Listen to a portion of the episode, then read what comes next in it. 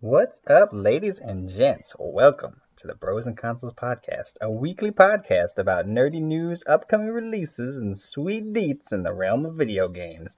I'm your host, Nathan Choquette, aka Indie Ronin on Twitter, aka the Trophy Titan, self proclaimed. And this is episode 33 on the beautiful July 20th, 2019. As you may be aware, my partner in crime, Michael Ponorero, and I are mm, several hundred miles apart. Um, but do you really think that's going to stop us from putting up a weekly episode of the BNC? Of course not. That'd be crazy. So we've got a f- couple, mm, mm, maybe not a couple, might be a few more weeks. Um, there's going to be a few little small changes um, before we kind of have our reunion episode. Um, but we hope you guys are, guys and gals, are all along for the ride and will enjoy everything until then. Um, but for now, make sure you got your tickets in hand and you have found your designated seat because the video game hype train is about to leave the station. All aboard! Let's go!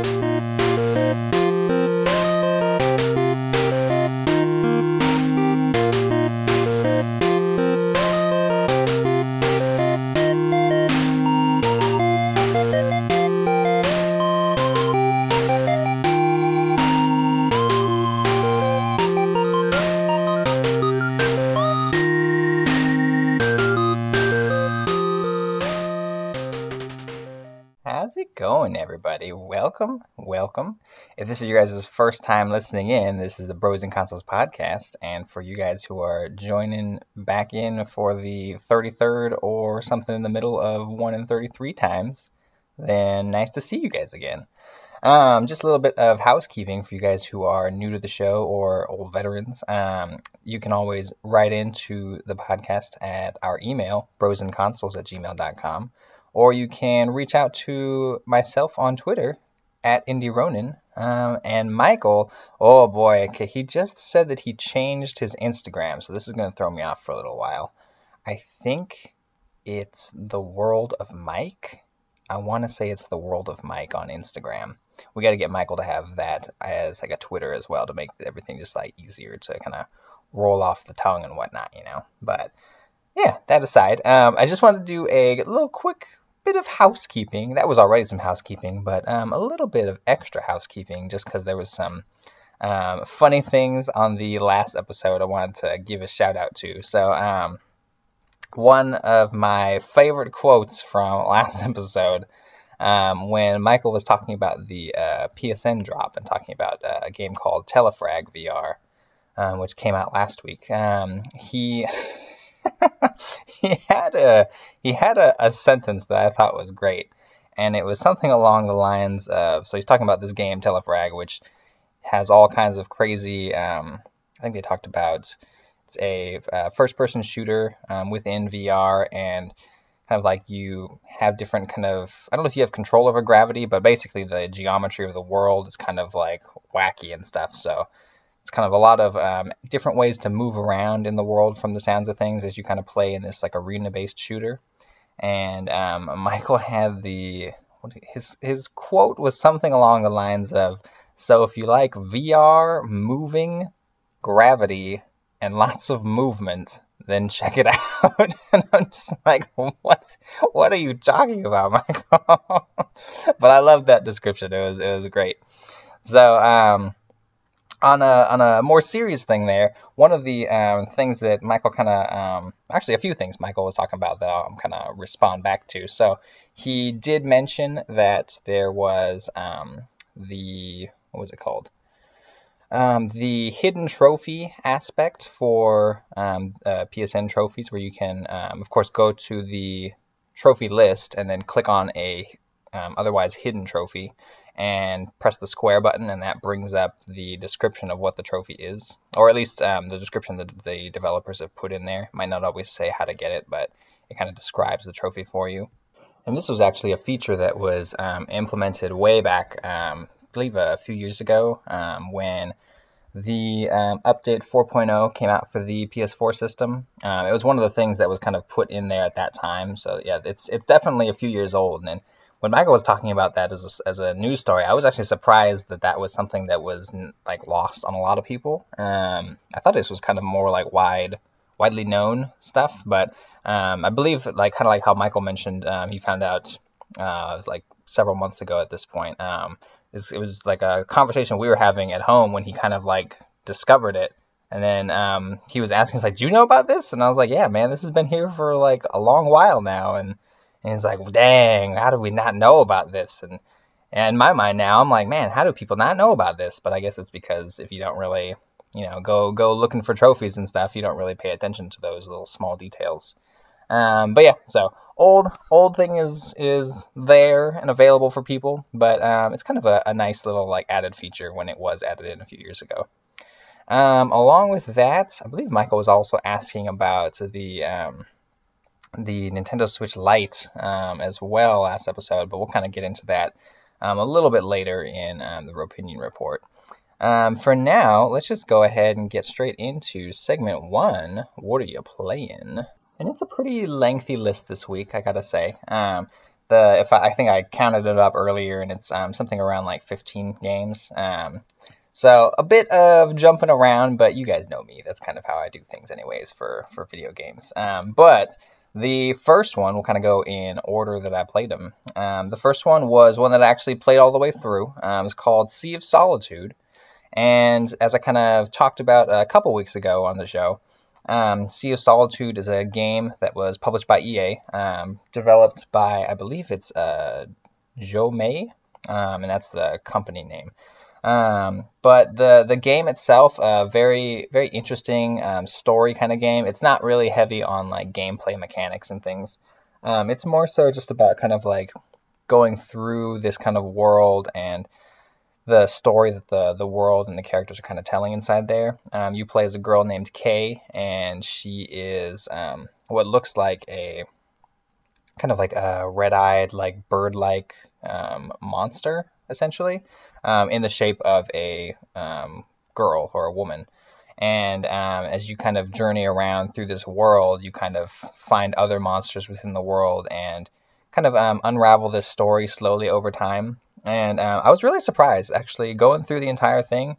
Um, very pleasantly surprised at the game itself. Um, I had uh, high hopes for it when it was first announced, I think a couple years ago um, at E3, and um, I was definitely pleasantly surprised to see that the game turned out pretty well.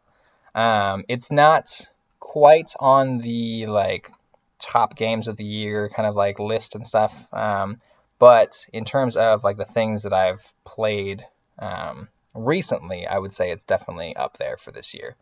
Um, I would say it's it's probably in like the top ten of games that I've played this year so far. Um, but there's a lot of games that I've also kind of missed earlier in the year that I'm gonna have to go back and play in anyways. So um, yeah, so far it's it's it's really good though. I got I finished the platinum on there. Um, had to go through um, and collect a few um, collectibles later on in the game after I kind of went through the story.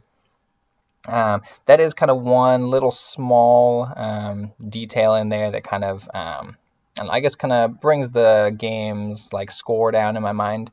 not musical score, but like uh, rating score kind of thing. And that's just the fact that there's no um, discernible way to figure out how many collectibles that you have missed on a given level. Um, you can't. You can go through chapter select if you're kind of going back to finish things up later on, which is nice. Um, but there's no counter within the levels, so you really have to kind of go through and find everything as best as you can, or use a um, walkthrough, which are um, available now at this point as well. Um, but the game itself uh, took a lot of different turns. Um, I kind of expected it to, story wise, go along um, one specific story path, but it was interesting in the fact that it kind of went along multiple beats um, in Kay's like personal life and like her family life as well. So a lot of interesting kind of things going on in there. Um, from what I understand, the game is kind of a um, story based around um, one of the lead developers' um, personal like life experiences, which kind of gives the game an extra um, amount of like depth, I would say, in my mind. Um, but the game itself, very very good. Um, I would say that if it's something that you're interested in, it's definitely kind of heavier topics kind of being talked about in there. but something that I think is an interesting thing to play through, and I think is relatable to certain extents. Um, but yeah, I think you can pick that up currently on, I believe, um, I'm trying to think if it's on Nintendo Switch as well, but Um, I played it on the PS4, so it's definitely there. I think it's probably also on the Xbox. Um, you can pick it up for, I believe, 19.99. So pretty pretty decent price point as well. Um, the next one I played through was a game called Horizon Chase Turbo, and that's um, one of the PS Plus games that's uh, available for free for members on the PlayStation this month. Um, really fun, kind of uh, uh, arcade racing game. Um, definitely reminds me of. I mean, I think that's the point. Is this is a arcade uh, Sega game and been around for a long time, I believe. Uh, this is just kind of one of the newer iterations for it and I might be totally off there because I don't follow the Horizon Chase Turbo scene. But um, the game is very fun. Um, it's just really easy to kind of like drive through. It's definitely something I remember playing these types of arcade games in the past, um, but those kind of things I'd always play on arcade cabinets um, at like the movies or arcades and things like that. And uh, it was always frustrating then because when you would race around, you'd have to you know, like go through, try to survive. Like at least those ones I played in the arcades, you have to you'd have a timer counting down. You have to keep going. Hitting checkpoints would increase the time and stuff, and that was always kind of frustrating when you'd not be able to finish a level, you know, because then you'd have to put in more coins. And in my mind, I'm like, ah, I'm just wasting my money because I'm never good enough to like finish these things. But it's a lot of fun to play this game on the PS4 because you can just keep on going through. Um, there's no time limit, which is kind of nice. I'm not sure if they have that kind of later on. But it's kind of just individual races. You have certain number of laps you have to get through, and then at the very end, there are um, what's called uh, awards for first, second, third place kind of thing. Um, you can pick up items, uh, or not items. Eh, they're kind of like little like floating coin things along the way. Um, if you get all the coins, it's like an extra bonus at the end, um, score wise, which is pretty nice and then uh, you have like nitro, a certain number of nitro boosts to use throughout the level. So you got to have a little bit of, you know, like strategy planning kind of going into your in your race as a whole. Uh, but real fun game. If you like kind of like arcadey things, this is something I think you can just pick up and play pretty easily, and it kind of just, you know, just kind of makes the the time go by pretty quickly without really realizing it, which is a good thing. Um, the next one up that I played a little bit of Hollow Knight. Um, I was playing this on the Xbox, I believe, um, specifically for some uh, reward points because you know got to get those reward points in. Um, played this one as well as uh, Monster Hunter World over there, um, getting some just like uh, nice points, and then just kind of being able to play through games that I already kind of enjoy in the first place it's kind of nice um, starting up Monster Hunter World again, just because now that I've kind of fully been able to wrap my head around how to play a Monster Hunter game, going through the opening like levels and stuff is is way easier and you know a lot less um, daunting seeming. Um, so it's a lot of, a lot of fun to kind of I, I I don't know I have a weird quirk where it's fun for me to jump into games I've played in the past and like start it fresh.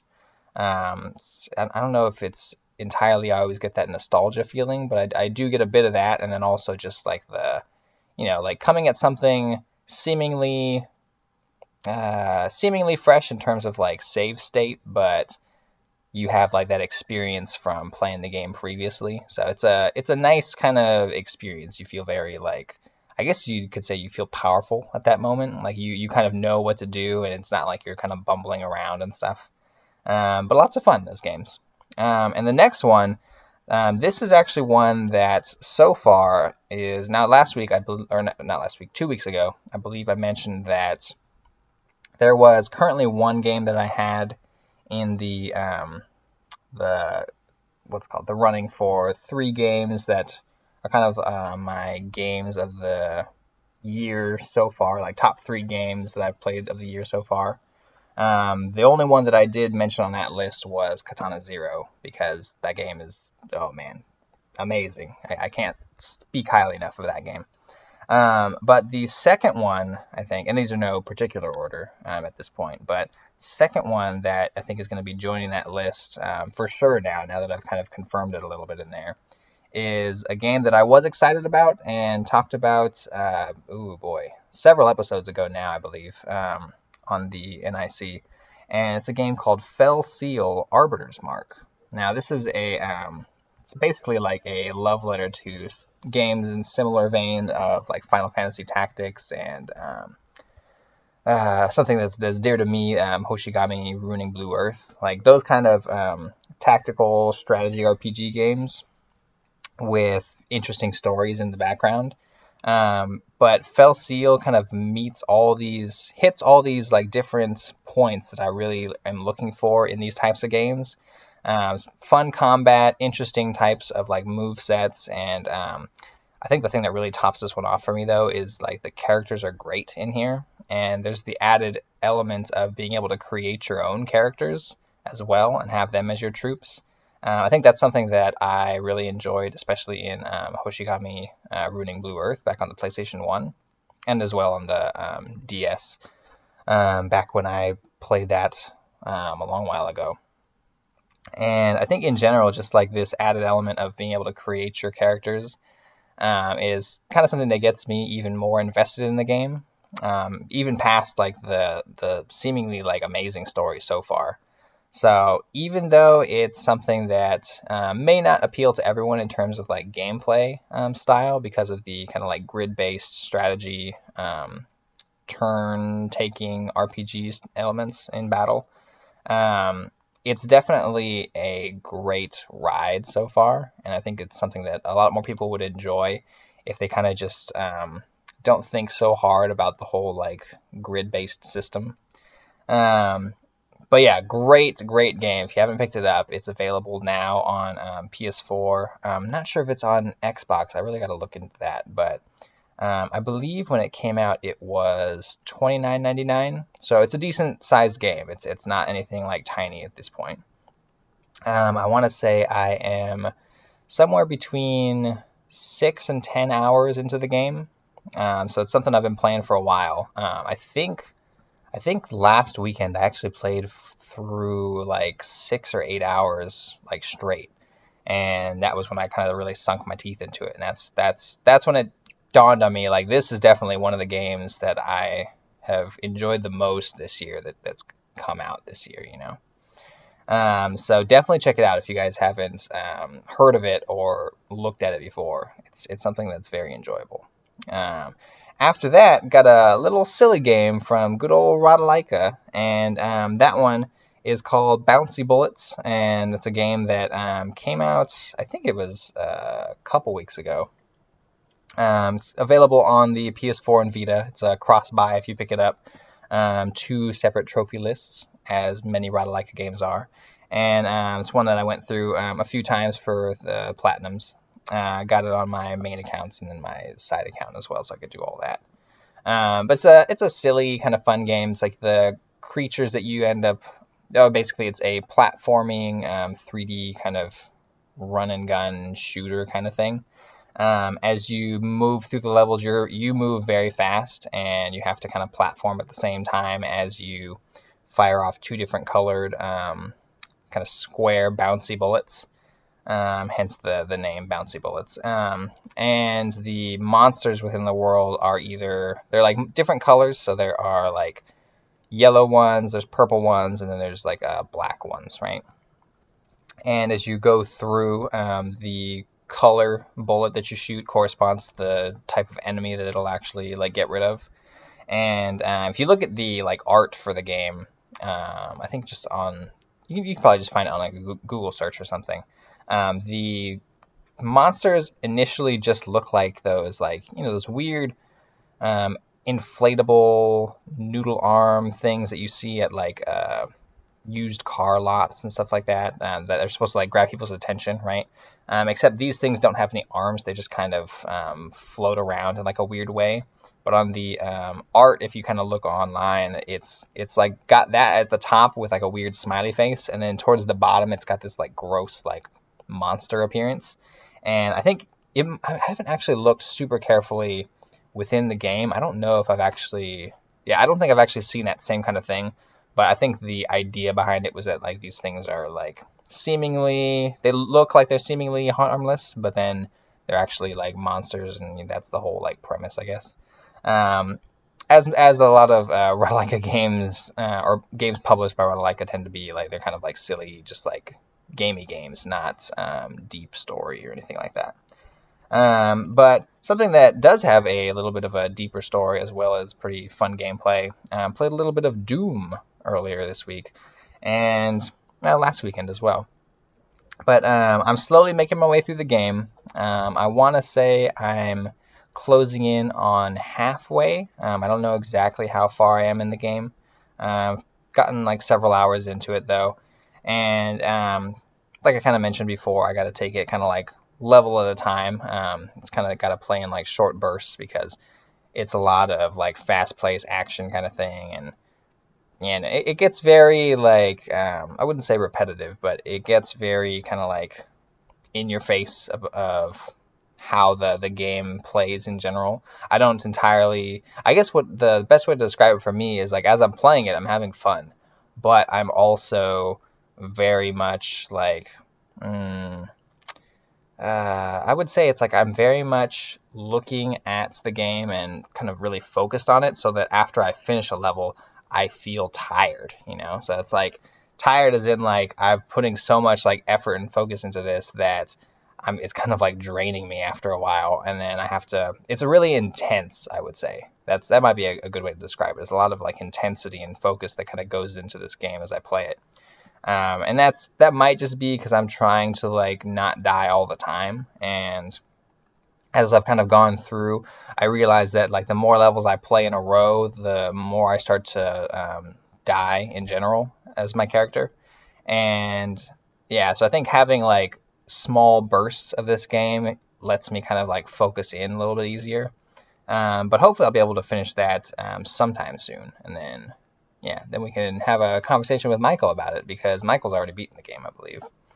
Uh, after that one though, played a, a, game called Eagle Island, and that's kind of one I was talking about uh, previously when it was first coming out. Um, this game is a lot of fun so far. Um, I have not played enough of it yet to know whether or not this will be like one of my other top threes so far. And there's also so many games that are coming out like soon that it's it's going to be tough. It's going to be a tough race here. But um, Eagle Island, very fun by uh, Pixelnicks. And if you haven't picked up this game yet, I would definitely recommend doing it. It's a lot of fun. It's very easy to kind of like understand and pick up. Um, one thing that I didn't realize was in the game is that when you um, because obviously we kind of talked about it on the NIC a couple weeks ago. Um, when you play the game, you go through and it's it's a procedural generation, right? So the the levels are kind of like randomized for everybody.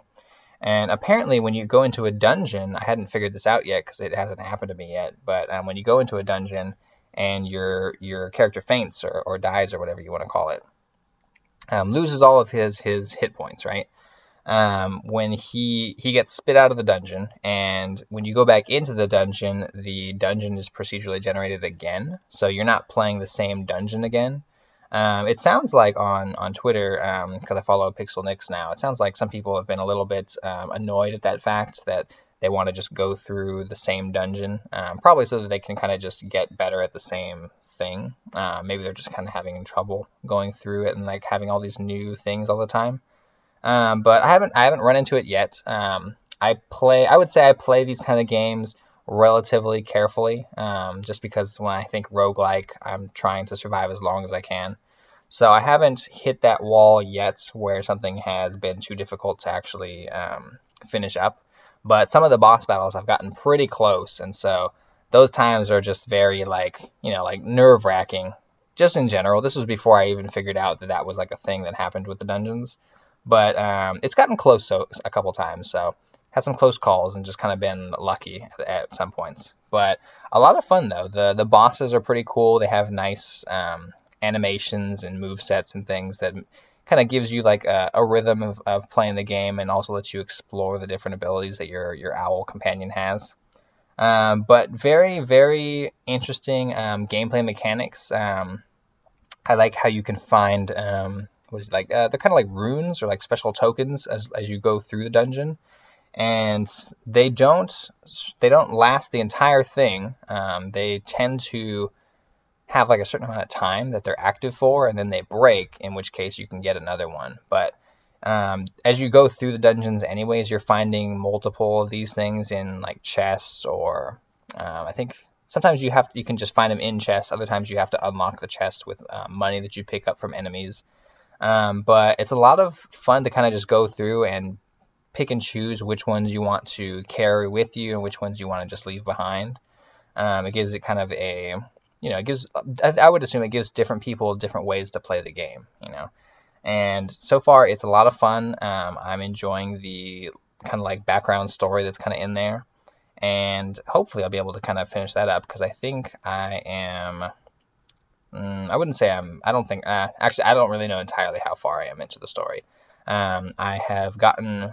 There's a total of three additional um, owl powers that you get. Like you get these feathers that give your owl buddy a um, specific element and kind of like does something with their attacks and things. Um, so far, I've gotten one of the three. So in my mind, that's maybe like 25% through the game, uh, but not entirely sure. So we'll kind of have to wait and find out for that. Um, after that, I picked up a game on PS4 that um, we t- that I talked about a while ago, um, not on the NIC, but just in a um, weekly Nintendo Switch picks drop. Um, and it's a game called Aggelos. Um, it actually, I, I, didn't know it was coming to the PS4, and I think that's because it hit on a week where the drop was absent.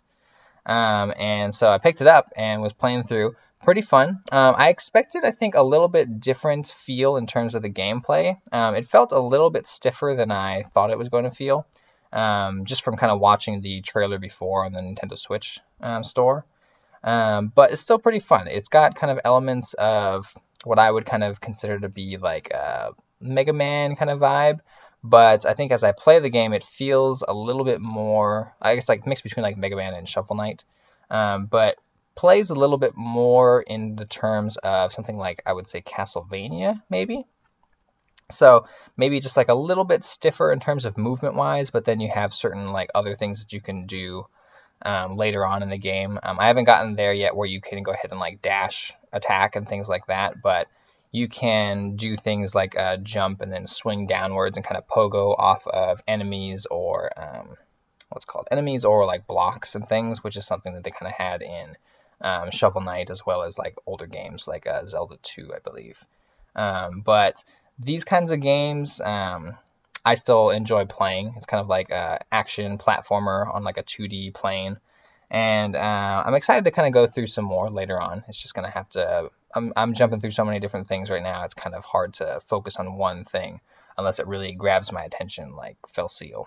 Um, but the next one, I played a little bit of uh, Celeste, and it's something we've kind of talked about in the past as well. Um, kind of just went through another level there, um, and actually might not have finished the entire level. I think I went through part of a level maybe. Um, just trying to get back into the groove of finishing that game up because I think I'm getting close to the end there, and it's something I want to see through to the end. So hopefully we'll we'll have that. I, I have like a, a, short list of things that I want to get through. Um, you know, relatively soon. You know, just some some games to clear off the backlog and everything. Um, not necessarily games that will be like platinumed and stuff, but just games that will be like played to completion. You know. Um, after that one, played a little bit of game called Ghoulboy. This one um, definitely heavily um, gameplay wise, I would say, inspired by um, older games like Castlevania. Um, I would say it's it's a little fun. It's not, um, and uh, it sounds kind of bad. It doesn't sound like a, a great glowing praise by any means, but um, it's got its nice mo- it's it's nice mechanics. I would say it's not insanely um, easy um, as a platformer. Um, just in terms of the gameplay, these ones this feels like a little bit stiffer, um, which is kind of why I referenced like Castlevania games in the past. Um, so I think it's got that kind of feel on purpose, but once you kind of start to get the hang of the game, um, things kind of get easier to play through. And I think once you start to, you know, make full use of the items that you're kind of constantly picking up, then it becomes more fun, um, which is kind of where I'm at now. I'm in like the um, semi interesting, you know, kind of mindset when I go and play that game. Um, it's one that it seems like ha- has a pretty like a, attainable platinum. So I'm gonna slowly kind of work through that. Um, I believe that's also a cross-buy game um, as well. So if you get one of the versions, um, you get the PS4 and the Vita version as well. Um, next up, I played a little bit of Super Mario Party on the Nintendo Switch. Um, this kind of took place over at the what's called the hospital I'm interning at. Um, after hours, of course, all the patients are done, and I'm kind of just waiting to be able to leave for the day. Um, so what ended up happening is I just kind of busted it out with kind of just playing for a little bit, and um, you know, just having a having a good old time. You know, just playing some Mario Party. Uh, of course, the the each game happens to be like if you do the smallest amount of turns, it's like roughly an hour long. So I think I only got to play like mm, majority of like one of the games. Um, but a lot of fun though. I haven't played Mario Party in quite a while, so it was kind of nice to play it a little bit again. Um, I'm still pretty garbage at garbage at that game. It doesn't I, like I feel like a lot of Mario Party is based around luck, and when it comes to that kind of stuff, like I don't know these kind of games don't seem to like me very much. So it was fun though. It was fun to play.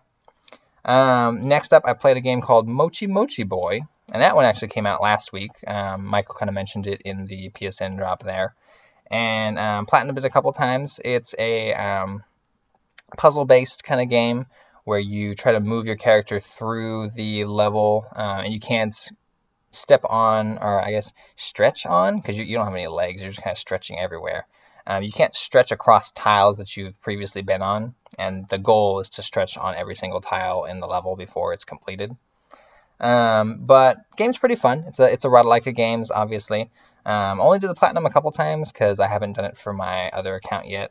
Um, but it's one, one I feel like one of the few puzzle games that I haven't had to use a guide for, which is kind of nice. So I think it's something that you can kind of pick up and just kind of you know, try to work your way through and figure things out. Once you kind of learn some of the mechanics of the game, um, which I think the levels do a decently good job of teaching you about, um, then it's pretty easy to kind of go through and just figure things out to, to finish up the game itself. Um, then, because Michael threw down the game challenge gauntlet, um, gauntlet, maybe just game challenge. Um, I played some more of Sonic Mania, so there you go, Michael. Now you now you got me playing some Sonic Mania like you wanted. Um, and I think I played through. Uh, let me see how many. Do, I think I want to say like about six levels last night, something like that. I'm on. Ooh, memory. I'm on, I believe, Flying Battery Zone two or something right now. Um, so there was a few, I think, a few chances to try and get some Chaos Emeralds, which I missed. Um, these like newer Chaos Emerald levels have been like more challenging than the previous ones. Um, so slowly trying to kind of go through and finish up the game. Um, but yeah, it's I'll let's see. I'll I'll kind of wait till the end of playing through everything to kind of give my like full, you know, like I don't know if the, I don't know if Reader's Digest counts in this in this kind of case, but just give my my full opinion on the game once I've kind of finished up everything. And if the, if ugh, if everything works out in a couple weeks, then we may be having our reunion episode anyways. So maybe a good time to have finished up Sonic Mania, and then we can have a conversation about it together. You know. So yeah, have you guys played Sonic Mania? You guys, you should write in and tell me how, what you guys think of the game as well. Um, brosandconsoles at gmail.com or Indie Ronin on Twitter. Um, and the last thing I played this week now, um, earlier in the week, I took a trip. So I went in the car after work one day um, over to a GameStop over in Fresno. Um, and it's been quite a while since I've been in the GameStop. Um, the but I guess I'm trying to think. I think I went earlier this year as well. So this is probably the most I've gone to GameStop in a year in the past like few years. But um, I went over to GameStop because I was feeling nostalgic. You know, I had I had some thoughts on games that I wanted to play. And so when I went over to GameStop, I ended up uh, picking up a few things. One of the things I picked up was the game that I played uh, most recently this week, and that was The Legend of Zelda: Ocarina of Time 3D. And man, guys, like booting up the um, the DS and playing even just like I think I only played about like the first 30 minutes of the game. I was taken back to being a kid like in the living room of ironically my house in Fresno, I would say. And um or I guess I guess Clovis is where we used to live. Um close by Fresno. But man, like being brought back to that period in time where I kind of was like playing through the entire um, Ocarina of Time on the um, N64, um, it it brought me back super hard and it was great. Like even just hearing the opening music in the game um, when you kind of like have the start screen there um, and seeing kind of Link riding through on um, Epona, just through like the the fields of Hyrule. I was just kind of instantly transported back to my childhood, which is kind of something I was looking for um, when I was kind of like feeling nostalgic earlier this week. And this was definitely a great thing to kind of jump back into. Um, over over time, there's going to be some more um, nostalgia games that I'll probably get into as I kind of get to them. But um, yeah, got a got a few things lined up in the the gaming future um, for times when I'm kind of away from the the PS4 or the Switch or the Xbox, things like that. Um, but I'm looking forward to it. I hope you guys look forward to it too, because a lot of these things are, are very enjoyable to me, and hopefully it's it's fun for you guys to to hear. You know, I feel like I feel like it's always fun for me to hear about people um, talking about games that they really love, just because you can kind of like feel the emotion that they have for it and stuff. So hopefully I'm not just boring you guys with this, but man, I felt like a kid again. It was great. Now then, though, we're gonna jump straight into segment two, the Bropinion Report.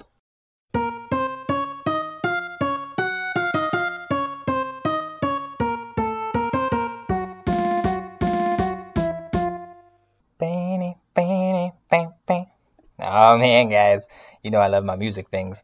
Now, if you guys know what that's from, then e- email in brosandconsoles at gmail.com or tweet at me on Twitter, Indie Ronin. Um, let me know if you guys if you guys pick that up, then maybe there's a little special surprise gift for you guys. Um, but yeah, we'll go ahead and just see um, if people are you know savvy video game listening people. Um, I like these little kind of like guessing game kind of things. I feel like it's more like engaging, you know. So if you guys know what um, game that's from, um, then let me know. And yeah, for now, we're just gonna go ahead straight into the Bropinion report this week. I've got a total of six items for you guys. So well, let's just go ahead and get started with number one. And this comes from our good old buddy Michael McWhertor on Polygon.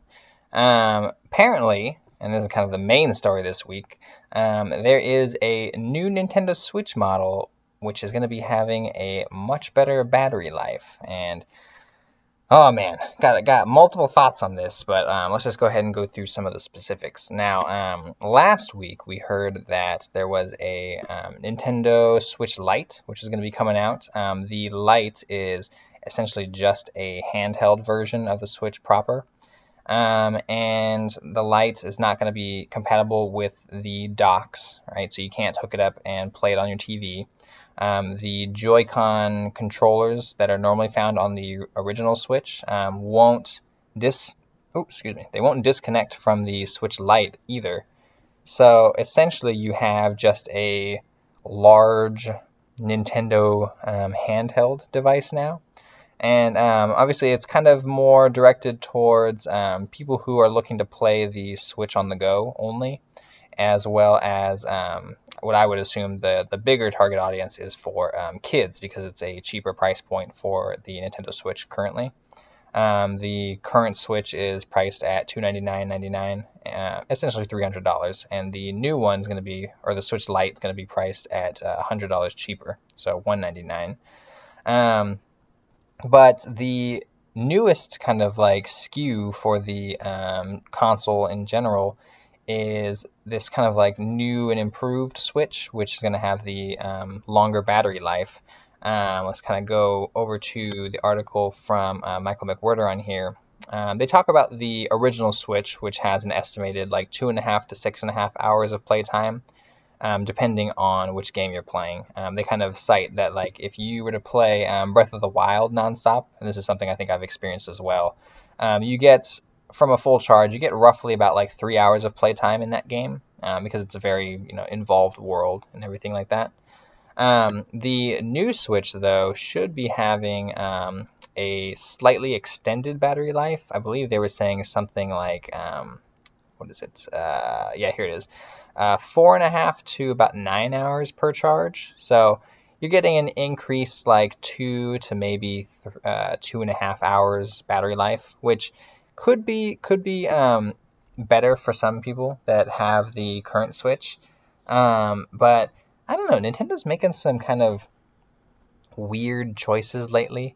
Um, and I don't I don't like the argument that like oh it's Nintendo they always do weird stuff you know because just because a company always does weird stuff doesn't mean that it's like an acceptable reason for these things to be happening you know? I feel like you you make choices because of like business decisions obviously um, which is why I even though like I don't agree with putting out a DS Lite um, uh, I'm not gonna get into that sorry not DS Lite a Switch Lite. Even though I don't really agree with that as a like decision, I understand why it's being put out there, and it's because um, these kind of like light editions of consoles um, slash like handhelds have made Nintendo a lot of money in the past. Um, the like DS Lite being kind of the you know like um, front and center like example of that kind of thing, but um, for the the Switch, it's a weird kind of idea in my mind, just because now it's no longer a Switch, right? Like you can't switch between handheld and console mode. Um, like the the controls on the sides don't no longer pop off, and it's it's still got the ability to pair um, other Joy Cons with it, but who's going to actually want to play on this like Switch Lite um, with multiple like people and multiple Joy Cons. Um, you you've only got the screen now, and the screen I believe on the Lite is smaller than the um, current Switch. Um, and along with that, there's no kickstand on the back, I believe. So now you can't even like stand it up in front of people. You have to kind of like tilt it against something and hope it doesn't like slam down. You know. Um, so it's it's kind of it's a weird choice, seemingly, by Nintendo. Um, I understand why they're doing it to an extent. Um, I don't quite understand why they wouldn't just call this like a slightly different thing, other than just to kind of ride the coattails of the Nintendo Switch in general. Um, but leaving that aside, now we have kind of a third SKU of the Switch that's going to be coming out. Um, this one is just going to be a regular Switch, but with an improved um, processor, I believe and that kind of increases the um, overall like battery life capability of the of the system. Um, but the as kind of many people have kind of talked about, like chatter in the the industry is kind of been going on of, as to how this is kind of a very confusing um, new SKU that's going to be put out, and I and I kind of agree with it. The idea that now there's going to be a another Switch um, system, but people that aren't really like ingrained in um, you know, like the, the video game news and like media and stuff like that, they're not going to know the difference between these different consoles. So I mean, they may go to the store um, wanting you know wanting a new Switch system. Um, they might not really understand what the difference is between a light and a um, regular Switch. So maybe they'll get the light just because it is you know it is cheaper than everything else. Um, maybe they do finally like find someone that's working at the store that can kind of explain. They're like, oh yeah, like this one is only like a, it's basically like a Game Boy, and you can only play it on the go. This one you can connect to your TV and stuff. But um, the idea that that has to be kind of a, you know, like something that that sellers will actually kind of tell people. Is a bit kind of um, concerning, I would say. Um, but even more so with the like third and most recent kind of iteration that's coming out here, um, the change that is going to be kind of like um, the visible way of telling whether or not this is like one of the newest versions is that the um, box that it comes in is going to be um, red, I believe, instead of uh, more like white background on there. So not the greatest kind of um, I feel like not the greatest marketing strategy. Like, how are you gonna know coming into the store that you're getting kind of like the newest and greatest version of the system if you're just buying it just because you know like you you want one for like a present or something for for a kid or someone that um, is special for you in your life um, but you you go into the store and not really knowing much about these things. Maybe you're just picking one up for for your child um, for christmas or birthday or something like that right? And you go to the store and maybe all the new ones are sold out but you're like oh man like these things are so hard to find but i finally found one and you found one of the white box ones which means now you're getting a lesser version but you're paying the same amount of money for it. So in my mind it's kind of a it kind of feels like I don't, I don't know. I, I hesitate to say shady because nintendo's not doing it on purpose but in the in the sense like they they're trying to make sure that the old ones are still sold um, because obviously they're still out in the wild right? They're still out in the storefronts and things like that. Um, and the people at the stores they want to sell these systems as well so they're going to leave them on the shelves. They're not going to take them down just because they have the newest and like best version of the switch out there um, so if they run out of the new ones they're not going to probably say much about the old ones because they want to sell those as well so it's kind of just a, a weird situation that we find ourselves in with these things. Like now there's multiple SKUs and the ways that you have to kind of figure out which one you're getting um, without just kind of like knowing these things already is looking at like the serial numbers on the boxes as well as the colors of the boxes. Um, if they just kind of had these things on the box in, in like you know big like bold print and stuff like in like I don't know some kind of like star thing on the side that's like um, newest newest Switch, longer battery life kind of thing. That might be a, an easier and kind of like more acceptable way in my mind to kind of show that you're getting what you are trying to get from the store, you know. Um, but you know, like regular like Joe Schmo consumer is not going to know that there's a difference between these things without someone telling him about it or her. And so it's kind of I don't know, it's, it's a it's a weird thing, and I'm not I'm not a fan of these new um, kind of announcement things that they got going on because it's it's I don't know. It doesn't seem like Nintendo's making a lot of sense with these decisions and stuff. Like I I totally agree with um, making newer and improved versions of the systems, but I just I guess I guess the final thought is I don't really agree with the way it's kind of being um, handled. You know, I don't I don't agree with the way it's kind of being like advertised and stuff. Like obviously they're trying to find a way to make it so that the consumer can can figure these things out, but the the way that they're doing it I think could could be improved. It could have extra kind of like signs on the new boxes that like this is the newest version kind of thing. Um, rather than leaving it up to people to go and check serial numbers on the box. You know, that's that's kind of that's that's very like mm, very kind of like anal, I would say, about like they're they're expecting people to really, really do their their research on these things, which I think if you're just getting it for someone else, you're not going to do that much research most likely. So, yeah, that's just kind of my my thoughts there. But yeah, who knows? And and Michael was kind of mentioning too um, in the last episode that um, he doesn't know really who the um, DS Lite.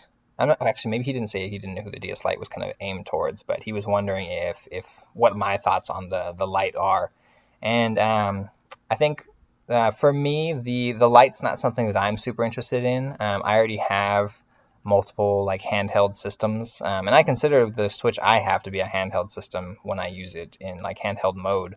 So I don't really think I need a like handheld only version of the Switch. Like if anything, that's kind of more of a turnoff for me because like obviously it's it's a cheaper way in to the um, Switch ecosystem, but if you already have a Switch, I'm not really enticed to go and get a Switch Lite. Um, I know some people have been like, man, it looks cool and I want it, and but I think that's just kind of like that's like a like surface level kind of um, impulse buy kind of thing for some people.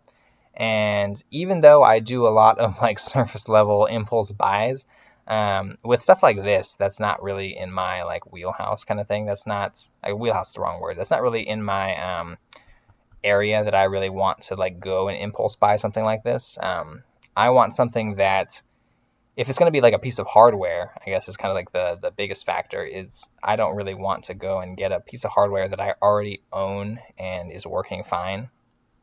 So yeah, it's it's definitely something I think that's for other people that um, want more than one Switch, but maybe want it as like presents for someone else kind of thing. Because um, I, I don't really, I don't quite understand. Not not that I don't understand it. I guess I don't really quite see myself ever wanting a light version of it. Um, if it was a light version and it had that, like it does have an increased battery life because there's no um, docking to the um, TV but if it had an increased battery life, I guess if it was like the newest SKU and my Switch broke, which is kind of along the lines of what Michael was talking about. Um, if mine were to break, then I would definitely get like the newer version, not like the the light at this point, because I want to still be able to hook it up to the TV for times when I'm playing things like Zelda um, and you know like uh, even stuff like um, Super Mario um, Odyssey. Like those ones, I don't really want to play only in handheld. I think it's it's fun in handheld, but I think it's more fun having like a large screen and kind of seeing these like beautiful worlds and everything. So it's an it's an interesting kind of thing there, and I think it's it's for somebody, but not for myself. And it sounds like probably not for Michael either. So yeah, we'll just kind of have to see. I'm sure it's going to do well. Like the the light, I'm sure is going to sell bananas, and I'm sure the what's it called the the newest version of the Switch will probably also sell well. Um, I just think it's going to kind of you know, like overall, I'm sure Nintendo, when they get their sales numbers out and things, they're just going to kind of lump everything together. Like probably both Switch SKUs together as like the Switch is selling this many units. And then probably talk about the Lite selling this many units as well. Um, I don't think they're going to just do like the old Switch is selling this and the new one's selling this and the Lite selling this. Um, so it might just be a little bit like weird in terms of like number wise, but that's kind of such a minute thing um, for like people like myself to really kind of like dive into that it's not really going to be super um, you know crucial for the the switch's um, life in in general so yeah just a little like interesting kind of background things going on there um, the next story we got here is over on Gematsu. Um, haven't gone, gone to this site in a little while, but this one comes from Sal Romano over there. And apparently, Falcom is teasing modern ports of two games, um, The Legend of the Heroes Zero no Kiseki and Ao no Kiseki. Um, uh, if you guys are like um, unfamiliar, these are kind of uh, games that I guess the best way to describe it. So these are like um, RPG games, obviously JRPG games. Um, but the Legend of Heroes is kind of a large um, saga in terms of like um, I guess uh, lineage. They may they may not always be um, continuing like um, series or prequels or not, prequels, uh, sequels and things like that. But um, they're relatively in similar universes, and um, they have kind of I think similar um, gameplay styles and things. But um, this is an older series, the one that's being talked about. Um, these ones are originally released on the PSP, um, I believe back in 2010 for the first one, and um, 2011, I think, for Ao Seki, which means um, Blue Jewel. Um, but these games, um, I've, I've really enjoyed the Legend of Heroes through the Trails of Cold Steel games. Those ones, I think, are some of my favorite well, yeah, I think I think more recently there's some of my favorite like JRPG games that I've gotten to play. Um, but and I still have to work my way like through those things. Um, there's a total of I think four of them. Um, two of them currently, the number three and four are out only in Japan, um, but three is coming um, to the West soon, and four I assume will be on its way later on once it's kind of like localized and everything. Um, also, um, fun little like fact: it's one of the few games that I've actually like JRPGs that I've played in English. Um, generally, I do the um, Japanese voices if it's available, um, and it it may or may not be available for the the current versions we have and stuff. But I think I just enjoyed the voices so much um, on the English version that I'm I've been totally fine with playing them so far. So I'm kind of slowly making my way through Trails of Cold Steel 1 still. Um, obviously, like JRPGs are huge time sinks, and it's kind of hard to just play one game all the way through nowadays with so like little amounts of time in the day. Um, but a lot of fun on those games. Um, I really enjoy all the different like cast of characters that we have there, and it's exciting that that more of these kind of like older games from the Legend of Heroes um, kind of saga and stuff are kind of being brought over to the West as well. Um, this was actually um, kind of teased in a um, interview with uh, Easy Allies and um, what's called one of the um, Falcom's president, um, Toshihiro Kondo. So they kind of got little uh, tidbits that kind of hinted that it likely would be coming over to the West in like uh, localization in the future, which is pretty cool. Um, I think they they talked about it being in like very very early stages, um, and in my mind, I kind of assume they'll probably try to go through um, localizing uh, Trails of Cold Steel 3 and 4 before they kind of work on the projects for these um, what's called Kiseki games. And I think that's a smart kind of move. You don't want to throw out like multiple um, multiple games with similar titles, um, at least like so close together. People might kind of get confused as to like which which ones relate to each other and whatnot.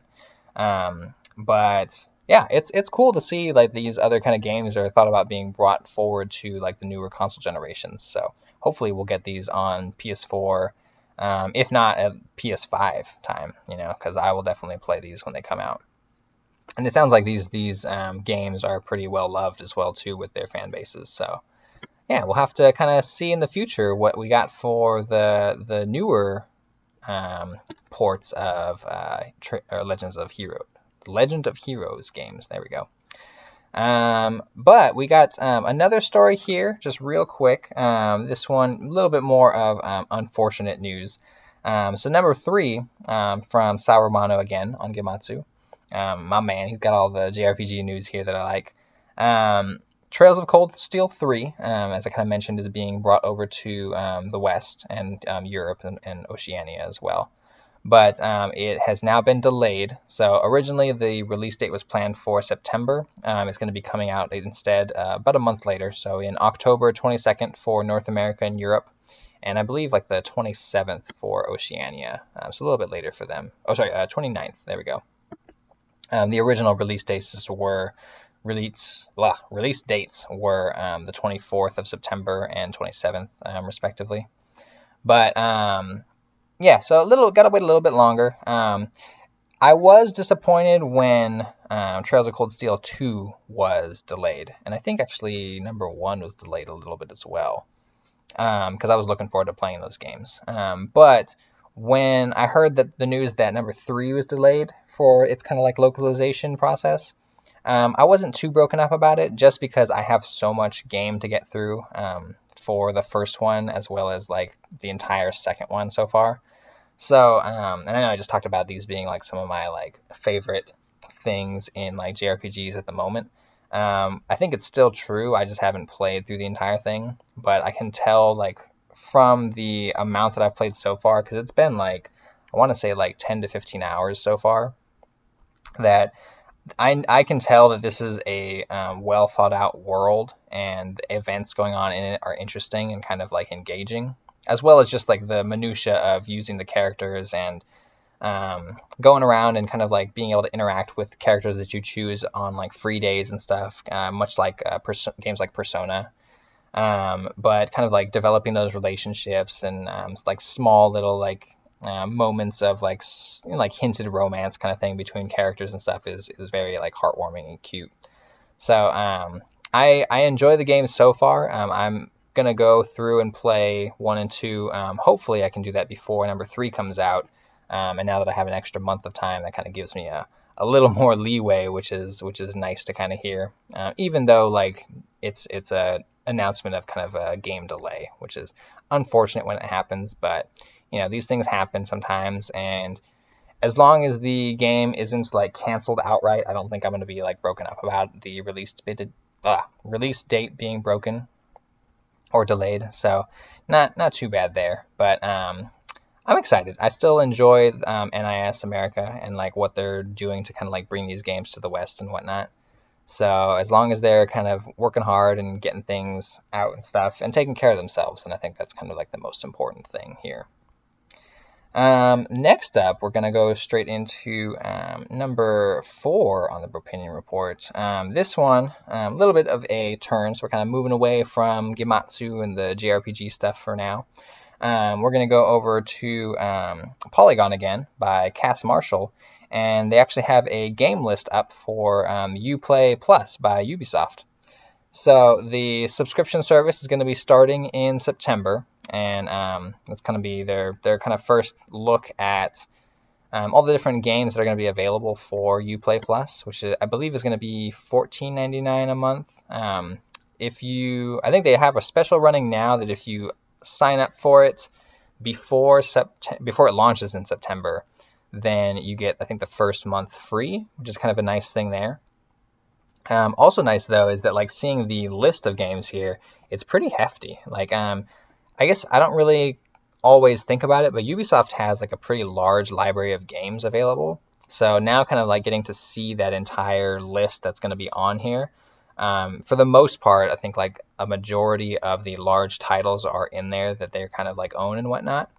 Um, obviously, I'll, I'll kind of just like breeze through some kind of like key points in here. Um, but some of the the big ones that they got in there franchise wise, they have like the um, Assassin's Creed. I think they have like all the Assassin's Creed games. Um, they have I think almost all the Far Cry games except for number one. Um, they have Child of Light, which I'm excited about. Um, that's it's it's a game that's been out for a while, but it was a very like interesting, cute game when it came out um, before, and it's kind of like a smaller indie title there that I kind of enjoyed in the past. Um, they also have For Honor, which I'm like, man, For Honor has been getting a lot of like good stuff lately from the looks of things. So it's pretty cool that that's also being included in there. Um, I mean, it makes sense. All these things are um, published by Ubisoft, but it's it's nice that it's still being like supported so much, and now it's going to get some more love for people who are um, jumping on the the UPlay uh, Plus wagon. Um, then some like older games, which I was surprised to see, like um, I Am Alive was thrown in there. Um, that's a game that was kind of back in the PS3, Xbox 360 time, um, and it's kind of kind of surprising to see that in there. I also didn't know that the um, Might and Magic games were um, owned by Ubisoft, or at least like published by them, maybe. Um, so those are actually going to be included in there as well. Um, got some got some cool things in there like the uh, Prince of Persia games, like a whole bunch of those. You got a bunch of Rayman games. you have the two South Park games, which is a pretty pretty good set of things inside there as well. Um, if you like the kind of like uh, more like sporty games, they have um, stuff like the Crew in there um, and the Crew 2. They have a Steep. Um, and I think the the majority of these games too, which is a nice kind of thing, is that um, the majority of these games are the like gold editions or the like special editions as well. So you're not just playing the base game; you're playing pretty much everything that the game has to offer, which is a nice kind of touch there. Um, and then one of the ones that's um, dearest to me in here, obviously they have things, the newer ones like the Division and stuff like that. Um, but basically, the majority of the Tom Clancy games are being brought over. So that includes like the majority of the Rainbow Six games. You got the uh, Ghost Recon games in there. And then uh, my favorites, you got the Splinter Cell games, which I, I love to see on there. Um, I'm curious to see how this will kind of work on the PlayStation. I'm, I'm kind of wondering if they're going to allow you to play games that weren't previously on the console, like um, stuff like uh, I believe like Double Agent wasn't on there, and I don't think I played Conviction on there as well. I think those ones I played on the 360. Um, actually, no, I'm, i might be remembering this wrong. I think I like I definitely played it on the 360, but they might have been available on the PlayStation as well. It might have just been they didn't have trophies, which is why I didn't go back and play them again. Um, but it's cool to see that they're kind of all being brought over. Um, the only one that I saw that was missing was um, the second Splinter Cell, uh, Pandora Tomorrow, which I feel like is a weird kind of thing to be missing. Like they have, like there's there's been I think what like six Splinter Cell games so far, and um, they have all of them except the second one. So it's kind of a weird like little omission inside there, but I'm sure they've got the they've got reasons as to why these things aren't available. So I guess we'll just have to kind of like wait and find out. Maybe someone will bring it up in an interview or something, and we'll kind of get some light shit on there. But we'll have to just kind of wait and see for now. And then of course um, you've got things um, that are coming soon. You've got um, God and Monsters is on that list. Um, not going to be out until next year. Um, as well as uh, Watch Dogs Legion, which comes out I think later this year. Um, I want to say. And then the first two Watch Dogs games as well. So it's a pretty hefty list. Like I, I didn't go through and count number wise, but I'm just kind of taking a hard guess and saying there's probably like a hundred something games in here just from the looks of things. So pretty huge library. So in my mind originally I was looking at it all and I'm like, I don't know if a list like if if like Ubisoft all these Ubisoft games would be worth paying like 15 bucks a month. But I think in my mind then I was only thinking of you know, like some of the newer things, like um, obviously the like the Watch Dogs games, the Ghost Recon games, um, For Honor, Rainbow Six games, Assassin's Creed. And I was thinking some mostly of like those new ones and like Far Cry and stuff.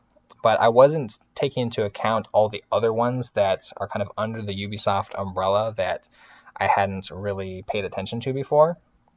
So looking at the entire like full list, it looks much larger than kind of what we had previously, um, or not we, but what I had previously thought it was going to be. So this actually might be a pretty good deal for um, $15 a month. It's still a little bit um, pricey, so I'll have to kind of wait and see. Um, I guess I didn't really read fully, or I didn't see in there if, oh yeah, it says 40 of the 100 games. Yeah, so there's about uh, 100 games in there.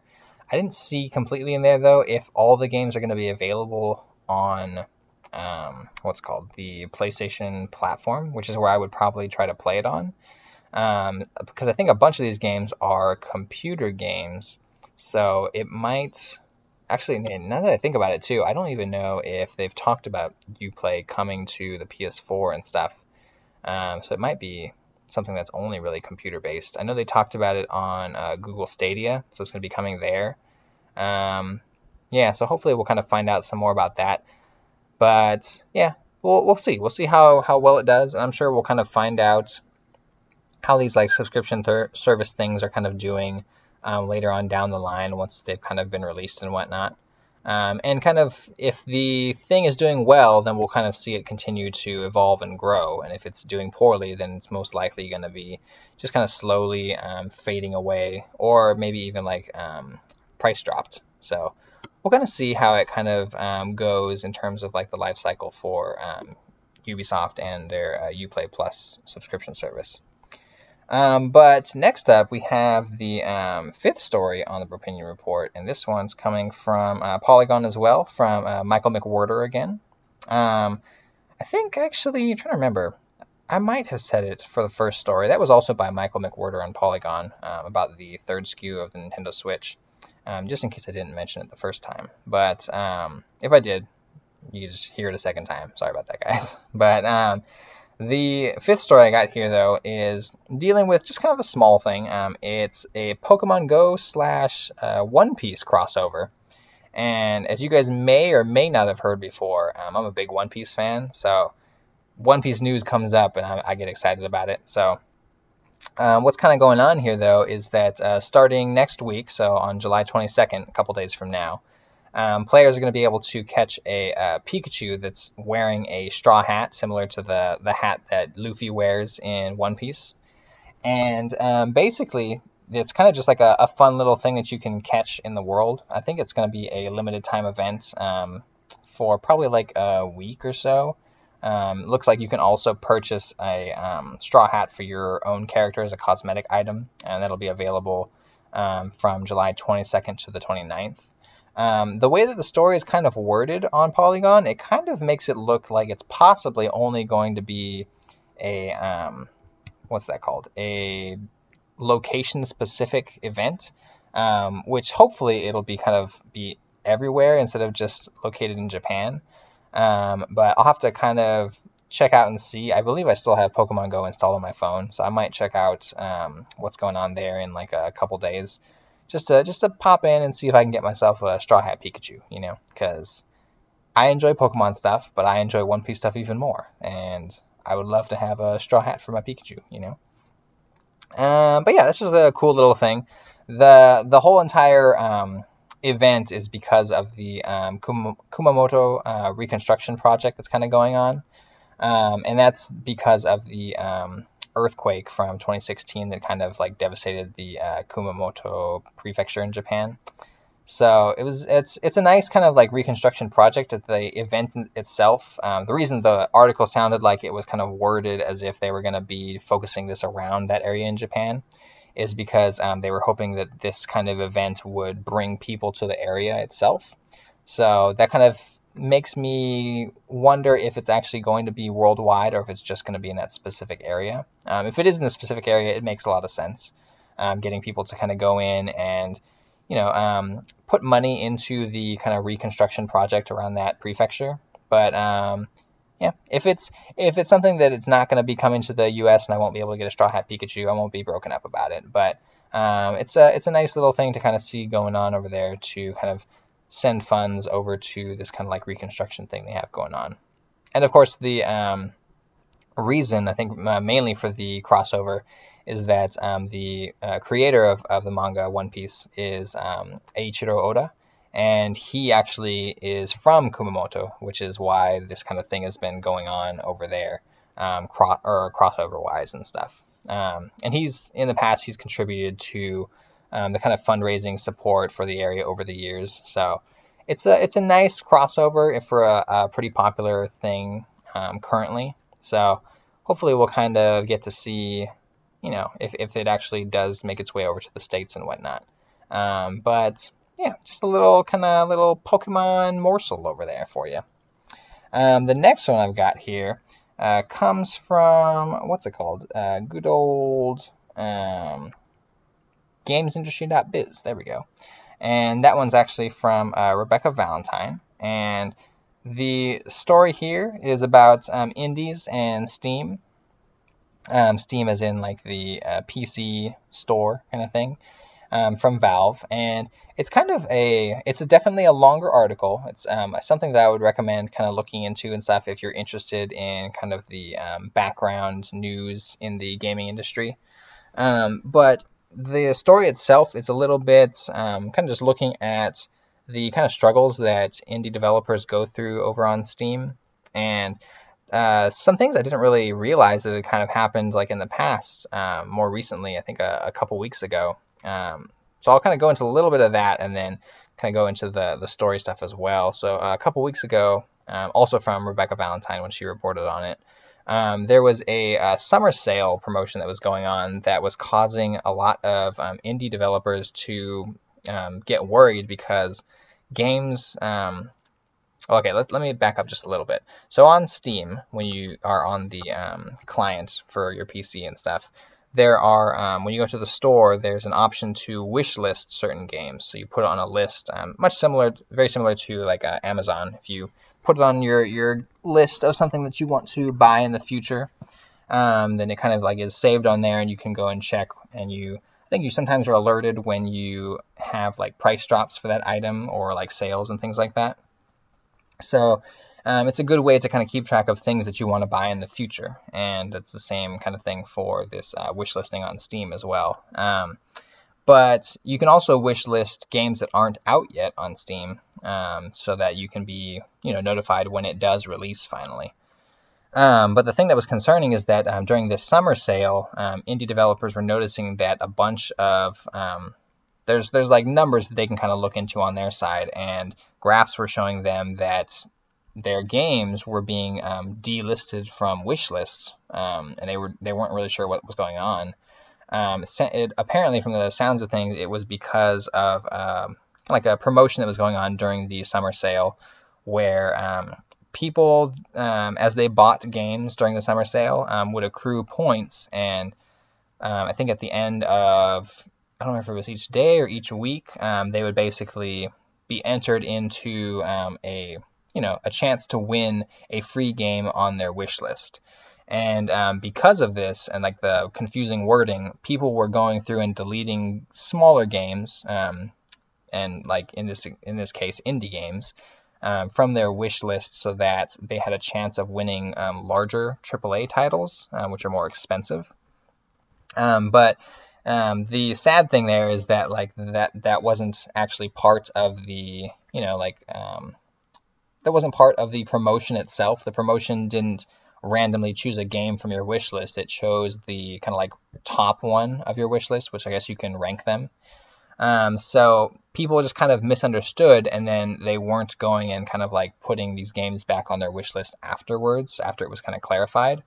So um, this is obviously a pretty big problem for indie games because they spend a lot of time, um, the developers, trying to like you know promote their titles that are coming up or that are already out and in a time where there's so many games that are available on Steam and coming out like every week, every probably every, even every day, um, it's difficult to kind of have your game be discovered on on the platform, just because there's so many things. Like you just kind of get lost in the you know you get you get lost in the weeds there because there's so many things to look through and it's hard to kind of really shine on a um, platform where just like everything is coming to it all the time right Um, and kind of Rebecca Valentine kind of goes into this. Um, she kind of interviewed some different developers and their thoughts on things. And um, there's kind of been a string of um, changes in Steam that have kind of created some problems for developers. Um, there was kind of things like um, the changing in like a Steam algorithm. This is getting real nerdy for you guys, so like, sorry, but I, I find it super interesting. Um, they they kind of changed the way that people would find these games, which would cause like developers to see that their game, um, what's called uh, not foot traffic, but like web traffic had like severely dropped and then it kind of leads to like people not being able to find their games as easily on there. Um, people aren't really like learning about these games as much anymore, and the developers are kind of left in the dark about it. So it's kind of a really like crappy thing to hear about and find is kind of like going on there. Um, I know they they kind of talk a little bit about how. Uh, this is likely a big problem just because Steam is so huge and there's so many things coming to it all the time that it makes it difficult for Valve to really kind of like curate the store well. But I don't know. I, I even though that's kind of like what's going on, I don't feel like that's a um, you know like an acceptable reason as to why the the curation can't be handled better. Um, the like I said, the, the story in general is is much larger and it's a very interesting read. So if you guys have time, go go check that out over on GamesIndustry.biz. Um, but I think the the main kind of like takeaway from this is that it's it's difficult for like the indie developers to kind of really get their games out there and kind of um, you know like properly promote their their titles whether they're currently released or upcoming. Um, and with it being difficult like this, it's kind of I think even more important for people um, within the community to really kind of push on like um, games that they're excited about so that people have a way to kind of really find out about these new things um, without having to rely on, you know, like computer learning and stuff like that to, you know, like an algorithm to really push out these games that they think people will enjoy. Because we don't really have the technology quite yet, I think, where um, computers can kind of like correctly identify games that people are definitely going to enjoy and like lead to a bunch of like great purchases in terms of like discoverability for new games. Um, I think we still have a little ways away before we can kind of get to that kind of point. Um, but in the meantime, like games that are being um, released, they're kind of like falling by the wayside unless you happen to be kind of like picked up by like major outlets or um, influencers within the games media. So it's it's a tough it's a tough kind of thing. It's always been difficult for like indie developers, I would say um, unless you get like a really big push behind you from um, a large, you know, like AAA publisher kind of like level. So yeah, I think it's it's interesting to kind of dive deep into these kind of like background stories that you hear about, um, just so you kind of know like how the gaming industry as a whole kind of like works on the like lesser known side. Um, but yeah, if you guys have time, check it out. Uh, Rebecca Valentine over on GamesIndustry.biz doing some some really interesting, great work over there. So, shout outs to her. Um, next up, though, we got segment three coming up, and that is to be your guys' favorites. Well, maybe not your guys' favorite, but definitely my favorites. And that, of course, is the entire list of upcoming games on the PlayStation Network as listed by Justin Massengale, brought to you by the Bros and Consoles co-hosts each and every weekend. Wow! Now, okay, there was um, a mention last week of Michael feels bad about. Um, I don't know if he was said feels bad, but he feels like it's um, not his thing, you know, to to use the entire proper name for the segment. And I would say, Michael, this is this is not just my segment; it's our segment, you know. Because even though I go through and read the PlayStation games and stuff, uh, we both play PlayStation. It's not just for me, you know, and it's it's it's for everybody. PlayStation's for everybody, you know. So um, I would definitely say, and I'll probably tell you this like later on too, if if you don't happen to listen to this specific part of the recording, um, but definitely um, keep keep a keep a written note on the full name of the segment, you know, so that way we both got it going on on our episodes because I like it. Um, but this week we got a pretty hefty list. Um, got uh, roughly 15 items going on, which is a, a much larger list, I think, than. Um, actually, last week was pretty large too. So It might even be similar to last week's size, but uh, pretty good, pretty decent list this week, so I'm pretty excited. Um, the first one we got coming to PS Vita is coming out on the 24th, so I believe that's a what Wednesday release, I think. Um, is that right? Wednesday release. The 21st is Sunday. 22nd, 23rd, yeah, Wednesday release. So, um, Conga Master Go, and that is a little fun-looking game. I think I've actually heard this game talked about a little bit, but more so um, on something else, maybe on the Switch or something. Um, I think I think Greg Miller talked about this possibly in the past. Um, but the description: the dance floor fills, the line gets longer. Come on down, it's time to conga. I guess that kind of rhymes. Yeah, okay, that was just that was me adding that in there. Um, shake your virtual hips to the ridiculously fun arcade action of Conga Master as everyone fights to make the longest conga line possible. No rhythm required. Anyone can conga. Even us. Even we can conga, guys. Let's do it. Let's conga. Um, next, though, we have um, Date A Live Rio Reincarnation. And this one I think I might be down for because it sounds pretty interesting just from the description alone. Um, the story begins 30 years after a series of space quakes that were caused by spirits. Shido encounters one and learns that he has the ability to seal away a spirit's powers.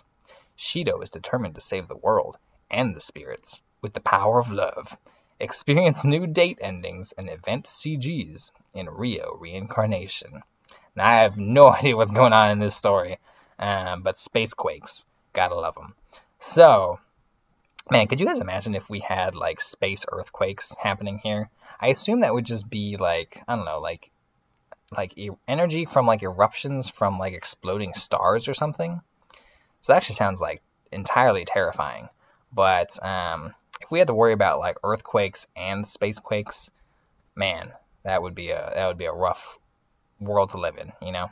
Um, next up, we got Elea. I'm gonna say it's E L E A. Uh, I don't know if it's Elea or Elia, but I'm gonna say Elea. Coming out on the 25th, so a Thursday release to PS4. In 2073, Earth was struck by a horrid childhood disease, and Alea's husband, Ethan, joined an expedition to colonize Solus, a habitable exoplanet to save humanity from extinction. Thirteen years later, Alea joins a recovery mission to investigate the fate of the expedition. What follows is a wondrous journey through space. Now, I love me some space games, guys. So this might be an interesting one to check out. That very first sentence, though, was real long. So maybe, I don't know, consider shortening that up a little bit, guys. Descriptions. You can do it. Um, then we got Fantasy Strike coming to PS4 on the 25th as well, another Thursday release. Um, fantasy Strike is a colorful fighting game where fantasy meets martial arts. It focuses on depth and strategy rather than difficult execution. It's designed for tournament play, but also to welcome you to the genre if you haven't played other fighting games before. Online play uses the excellent GGPO networking technology. And I don't know what that means. I'm going to say it's the good game person out there technology. Yep, I don't know what that's supposed to mean, guys. Uh, it obviously means something. I probably should have looked it up, but I tend to not really go through and read these descriptions previously. But yeah.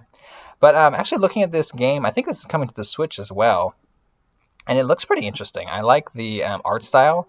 Um, and I like the um, specific. This is a weird specific thing. I like the uh, character selection screen because it reminds me of like being in Netflix and choosing like a Netflix movie to watch.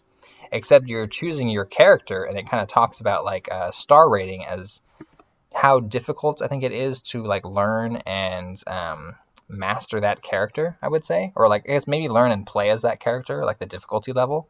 Um, so it has like stars for the different characters, and then it also kind of has like their background a little bit.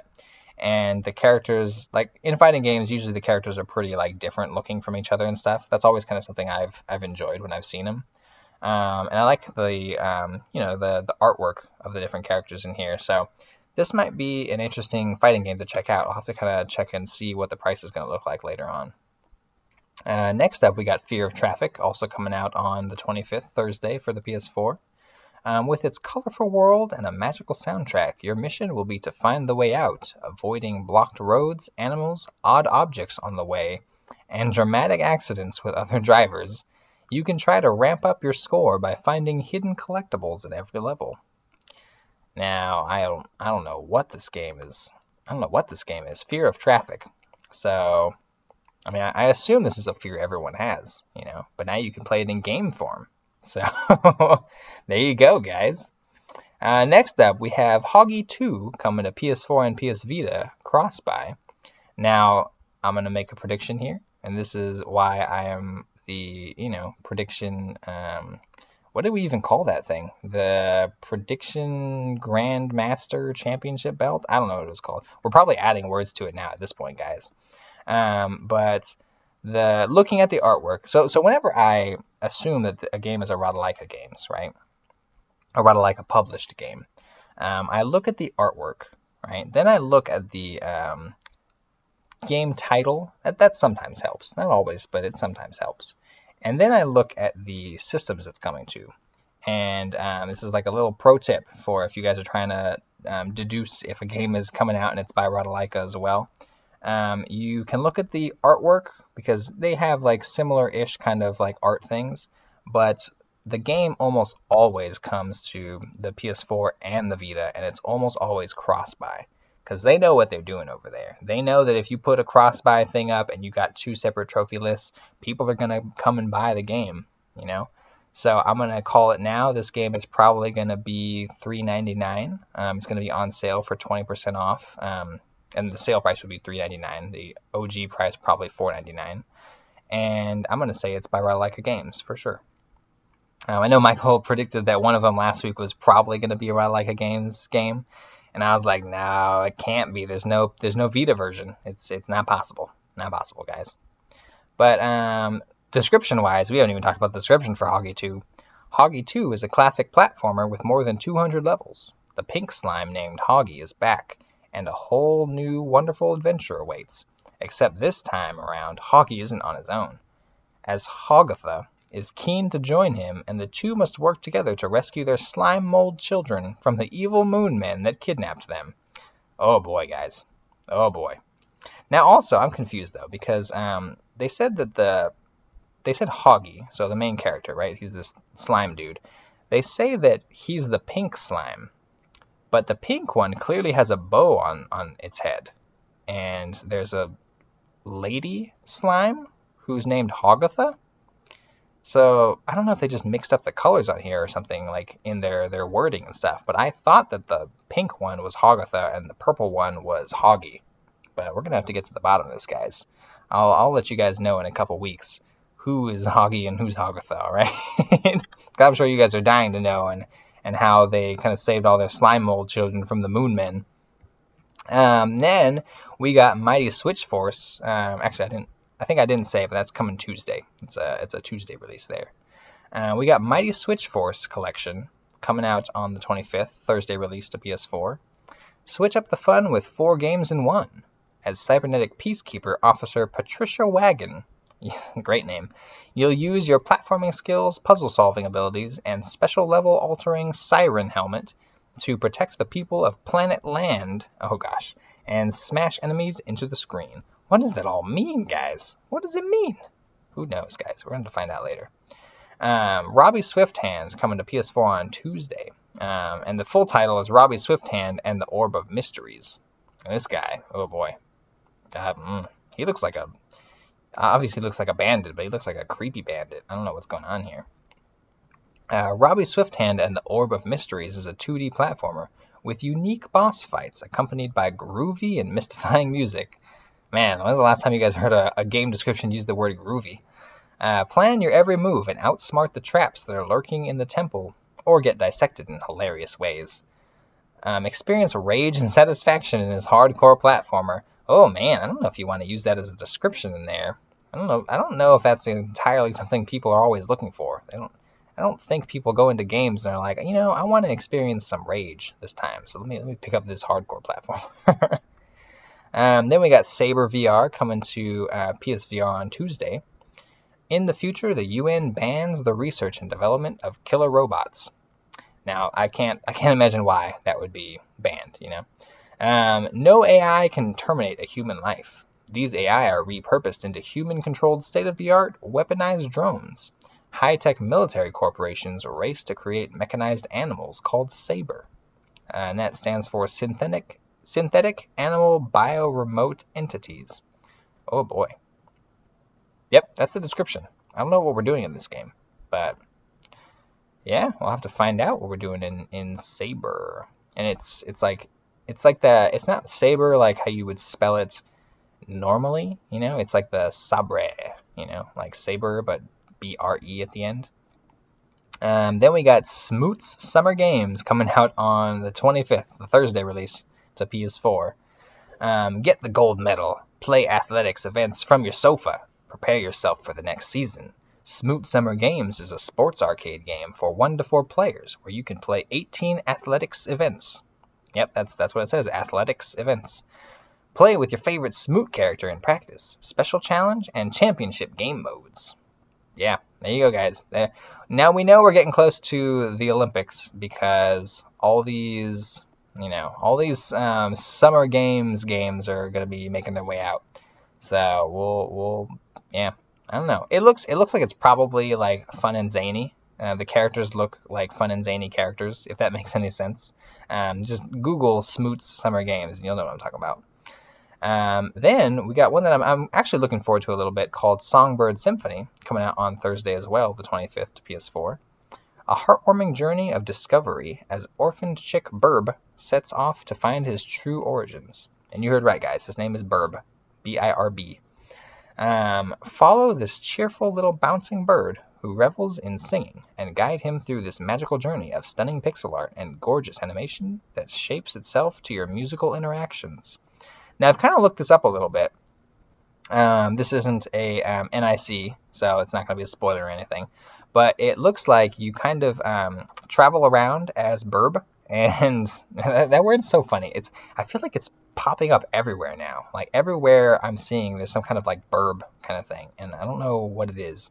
If it's like a new meme or something. Am I getting old, guys? Who knows? Maybe I'm getting old, and Birb is the new like hip thing for birds. But um, but Birb um, travels around, and as you kind of like um, help out people, or I guess other birds in the world, um, you gain more musical notes to use against like enemies or like battle encounters. So um, it slowly adds to the the overall music of the game from the sounds of things. So it sounds pretty interesting. Uh, I'm gonna check it out. I think once it comes out because I think it's got a platinum as well. So let's let's check out the Adventures of Birb together, guys. Um, then we have Tetsumo Party coming out on the 26th, so our first Friday release of the week um, to PS4. It's Tetsumo Party time. Help sumo warriors win in a hilarious competition. Control their arms and legs to fit the incoming bamboo wall, or drop out in the most ridiculous way.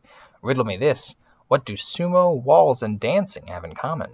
The answer is all of these elements formed Tetsumo Party. there we go, guys. We got, got Mount Fuji in the background. Got a, I don't know, the the art of the sumo, or the sumo warrior here, the sumo guy here, reminds me of like RuneScape a little bit. And take that however you want. That may be a good thing to you, maybe a, a bad thing to you. But um, yeah, we got Tetsumo Party coming out, guys. Next one I'm pretty excited for. Um, Wargroove finally coming to PS4 on Tuesday. Um, take to the battlefield with Wargroove, a strategy game for up to four players. Choose your commander and wage turn based war on battling factions. Design and share maps, cutscenes, and campaigns with easy to use editors and in depth customization tools. So I'm going to have to try this out on the Xbox probably in the next couple weeks to see how I like it. Because if I if I enjoy it, I'm definitely gonna get it for the PS4 so I can kind of add to that, you know, like ever growing smothering collection I have going on over there. but um, it it always looked like it was a pretty cool game. Um, I think I have to kind of be sold on the battle um, mechanics within the game, which is why I'm to try it out on Xbox first. Um, kind of see, like, test the waters over there. But the um, trailer for the game, I think, is originally what got me interested, and the the artwork looks looks great. So it's a very interesting looking, like cartoony, zany kind of artwork, but still with like a more like serious tone inside there as well. I mean, I like the idea of these kind of like um, enemy like factions and stuff that you can kind of be a part of. So seems pretty cool. I'm gonna I'm gonna give it a try for sure in the next couple weeks, hopefully. Um, then we got Wolfenstein Cyberpilot coming to PSVR on the 26th. So I think also a um, Friday release. Um, Wolfenstein Cyberpilot brings virtual reality to the revolution against the Nazis. Paris, 1980. You're the best hacker in town. Your mission aid the French resistance by taking control of powerful Nazi war machines. Saddle up, Cyberpilot. You're one of us now. Now, this one is coming out along with um, this next game, Wolfenstein Youngblood. You have to buy them separately because they're separate things. Um, this one also coming out on the 26th, Friday for PS4. Um, Wolfenstein Youngblood is the first modern co-op Wolfenstein adventure. 19 years after the events of Wolfenstein 2, BJ's twin daughters, Jess and Soph am trying to think. Blas Blazkowicz? Blazkowicz? Blazkowicz? I'm trying to decide if the W is said as like a V, but I'm going to say Blazkowicz. Are forced into action. Wolfenstein Youngblood features the most open-ended Wolfenstein experience to date. And actually, seen some of the trailers, it looks pretty dope. So this may be something I'll have to check out eventually. I still have to play through Wolfenstein 1 and 2, so it's a lot of game time there. And I don't know if I want to buy this right away just because if I haven't played the first two, I feel like I'm going to be lost. So we'll have to we'll have to see. I think I'm I'm a little more than halfway through the first one. So I'll have to try and jump back into that because I think that's also taken up a pretty large chunk on my um, hard drive for the PS4. So I would like to clear some things. You know, I'm gonna I'm trying to clear Doom first, then I'll try and clear Wolfenstein, and then we'll kind of work our way towards Youngblood. You know, hopefully. But that's all we have for the PSN games this week. Next up, though, we have some more games coming to you. And if you were to say to me, Nathan, all that talk earlier about the Nintendo Switch and the DS, no, not DS, the Switch Lite, and even your talk about like playing the the DS games, like all that got me in a really like Nintendo heavy mood. And I'm like, I totally feel you guys. I feel you because it's gotten me in a Nintendo heavy mood too. And so that's why I bring to you now the weekly Nintendo Switch picks for this next coming week. Now, we have quite a lot of games that are appearing next week. Um, definitely way more than I'm going to go over in total here. I'm kind of pick the ones that I thought were the most interesting looking. Um, the first one there is a game called High Noon Revolver. That one's coming out on the 23rd. Um, currently, it's got a pre-purchase 20% off price of 239. So the full price will be 299. So pretty pretty cheap game. It looks pretty cool. It's by uh, Games, um, and apparently you are playing as kind of multiple different characters um, in a 2D plane. You kind of like are blasting your way through all these enemies and stuff, and then they have what looks like pretty um, cool looking boss battles and things in there. So looks like a lot of like arcadey kind of fun. Um, it's something that I think I'm gonna probably pick up because of the the amazing looking price point too. Um, says blast your way across three levels of platforming, collecting gold and obtaining upgrades, helping you go from puny to powerhouse. I, I like that. I like that description too. Go from puny to powerhouse. Um, play as a colorful cast of characters, each with unique weapons and abilities, like chickens with shotguns and robots with swords. Chase down and collect bounties on wanted outlaws, everywhere from sunken ships to haunted mansions. So that's the that's that game there, guys. High Noon Revolver. That might be one to check out. It looks pretty cool. Um, now, last week I know Michael mentioned the um, what was that uh, forklift simulator or something like that, and I was like, oh my gosh, Michael, why are you talking about this game? you can't possibly be excited for this game. It's got to be more of like a, a joke thing. And there was actually one this week that I felt similarly about that I'm like, I don't think I'm excited for this, but in a weird way, I kind of am at the same time. And that is because Battleship is coming out on the Switch um, on the 24th of this month. And that one's uh, going to be $19.99 for the regular price. Uh, pre-purchase is 10% off, so $17.99, guys. Only 18 bucks, and you can play all the the majesty of Battleship. Now, I think the only reason I was even looking at this, obviously, you guys know what Battleship is. If you don't know what Battleship is, go Google it. You'll find it. It's a ridiculous little game, and I'm sure you can find commercials of the kids going like, "Oh, you sunk my battleship," and that's really the only reason I was even interested in looking at this in the first place, is because it literally is the battleship game that you play. You get to choose where you put your fleet and everything, and then you try to sink your opponent's fleet before they get yours. and it looks like it goes through like different periods of time as well. It's not just like modern battleships. So you're also playing with what looks like um, what's it called? Like uh, the like in like Greece and stuff. It looks like you're playing as well with like um, Norse people there. So I just I really just want to see like a Viking and I want to be playing against a Viking, and I want the Viking to tell me that I sunk their battleships, you know, because that's that's really all I'm looking for here. now, um, in all seriousness, um, it looks like it could be fun. Um, if you guys are interested in battleship games, though, you got on Nintendo Switch now. Now, if this were to come to the PS4 and it had like an actual platinum and stuff, oh man, guys, I might I might hard think about that for a little bit longer than I thought about it on the Nintendo Switch. I'm telling you. So if you guys are listening out there, you know my weakness: platinums and PS4. You know. Um, next one looks pretty pretty interesting here. Is called um, Caged Garden Cock Robin, and that's coming to P or sorry not PS4 to the Switch on the 25th. Um, right now, pre-purchase it is 9.99, so 23% off from the 12.99 price point. And um, it looks like a pretty interesting um, kind of semi-mystery game uh, mystery slash like visual novel kind of game. And let me just uh, read a little bit from the description here. Um, but bear with me because some of the description is not the greatest here. Um, so it's uh, got a multi-ending system in which selection changes the ending. Um, after seeing eight endings, what is waiting? And that's kind of more of a question. I'm not entirely sure. The, the sentences are kind of a little strange at points, um, just just as a warning. Um, a girl who was apprenticed to an old castle. Oh boy rumored as a nest of monsters. That's that's the first sentence, guys. So I, I don't know. Um, she witnessed something heteromorphic which roamed around there. Although people in the castle call it Komadori, nobody tries to talk details. Robin alone starts investigating the hidden truth, but, and this is in quotes, it's alright even if it's right. It's alright even if it's wrong.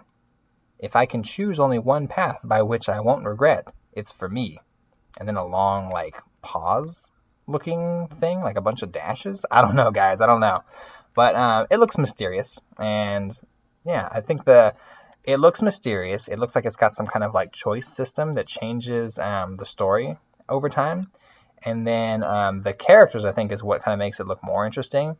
They all kind of look somewhat like unsettling and what's called. They all look pretty like different and stuff. So I'm interested in this game enough that I think I'll probably check it out and kind of um, let you guys know once I kind of make my way through it.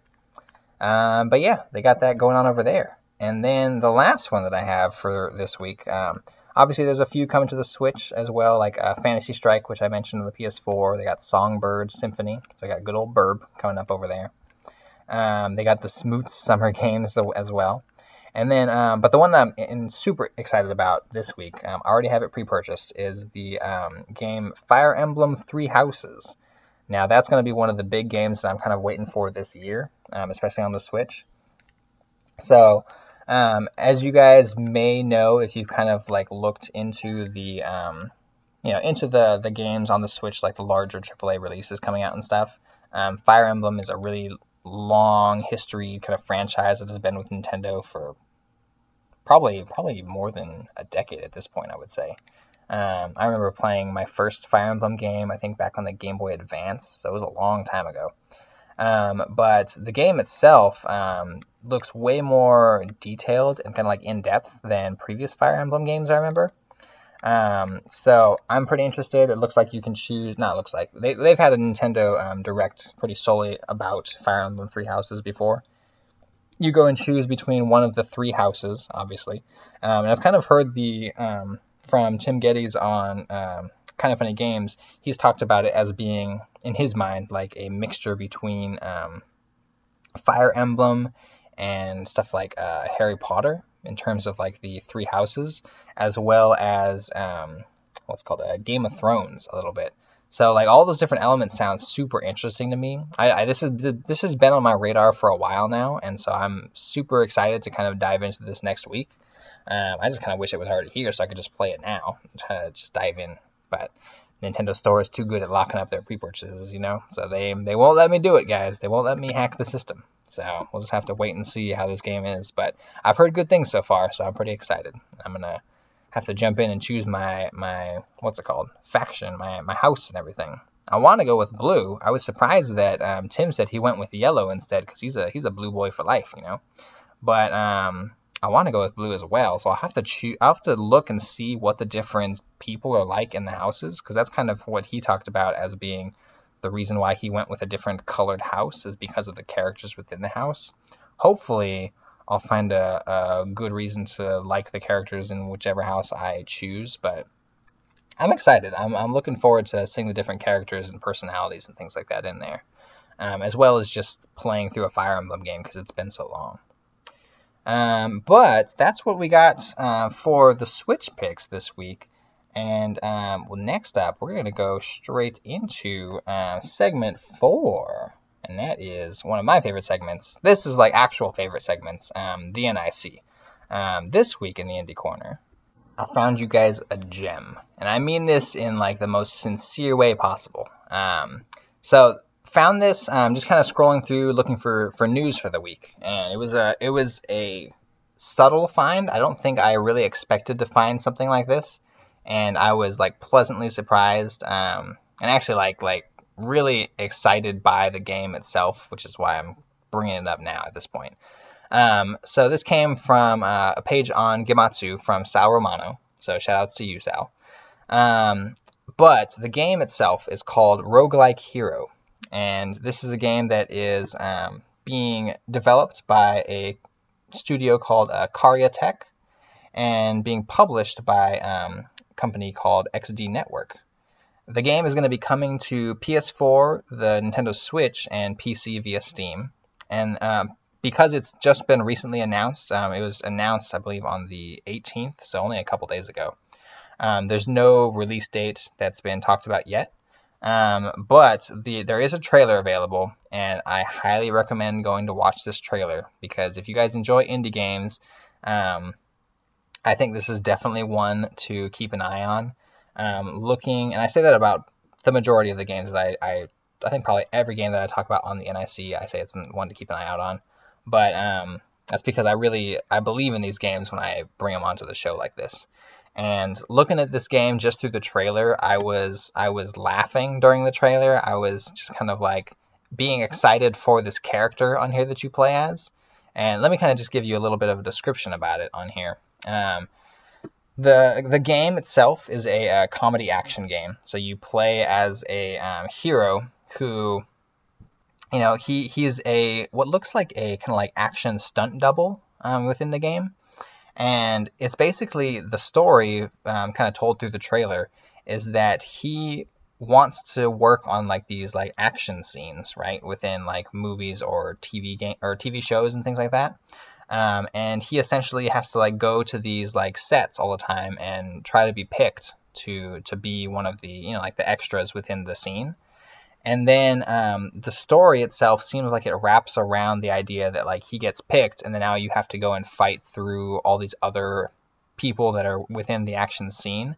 So the gameplay is that you're going through and beating up all these other characters. Um, but the way he does it is so unorthodox looking. Like he's he's fighting people by like jumping and doing some like weird like jump kicks and things, but it's not like it doesn't look like um, practiced martial arts. It looks like he's like you know flailing his legs around and stuff.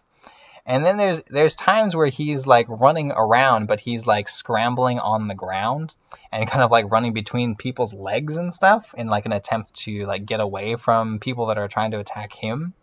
So it looks it looks hilarious. It looks like it's it's definitely got this like comedy factor to it. And um, along with it, it seems like there's a backstory that like he idolizes this one like action star in in some kind of like uh, movie or TV series, and throughout his like career, it looks like he's trying to like attain that level of you know like um, recognizability kind of thing. So it's like this underdog story going from underdog to meeting uh, it shows in the trailer to to meeting his his like you know like his um I guess like uh, idol in in the in the industry he's working in. And the, the the idol uses like this like sword kind of thing and stuff when he fights. And then it shows i think in the trailer it shows your character using like a plunger to fight against him. So it looks great guys. Um, i'm going to read a little bit that um, sal romano kind of talked about on here. And um, it's it's a it's an interesting description i think to say the least so um, you play as a shameless hero that would fight dirty and with no shame of throwing one or two sucker punches Heavily inspired by Stephen Chow's trolling comedy style, the game presents an absurd and funny action experience with trolling mechanics. And that's that's the words, guys, trolling mechanics. Um, the hero, in quotations, is a walk-on actor struggling to get a good role. Each stage is an action movie set piece, and players fight through various enemies with absurd and silly ways to complete the filming. There are a big amount of trolling weapons and moves such as the fart counter move and spit attack. oh gosh. Um, you can expect to see more silly and interesting implementation of classic action game mechanics and witness the growth of the clownish, hilarious, yet justice and brave protagonist. And that was kind of a word salad there. I don't really know entirely what that means, but um, you're seeing this you're seeing this character grow over time. So that I think that's that's kind of the thing that I'm excited by. Uh, some key features in the game: you uh, play as a hero that doesn't deserve to be called one. Um, there are absurd mechanics, animations, and features that will make you laugh so hard a unique comedy plot that I will not spoil for you right now, with a little, um, you know, tongue sticking out emoji there. A huge pool of enemy variants and endless combination potentials. A huge pool of items and gear to make each playthrough unique. A variety of bosses that are challenging and fun, and a fun combat system that enables both button mashing and skilled gameplay.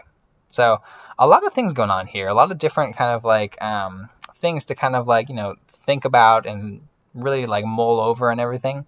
But um, the game itself looks very interesting. Um, definitely check out the trailers. It's called Roguelike Hero. Um, that's kind of pretty much exactly how it sounds. Um, roguelike, R O G U E L I K E, is all one word.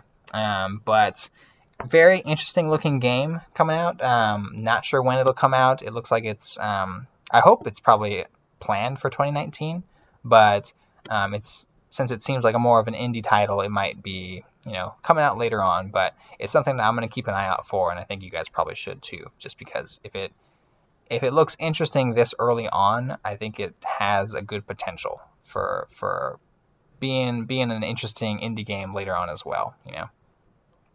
Um, but that's what I got for you guys this week on the Bropinion Report.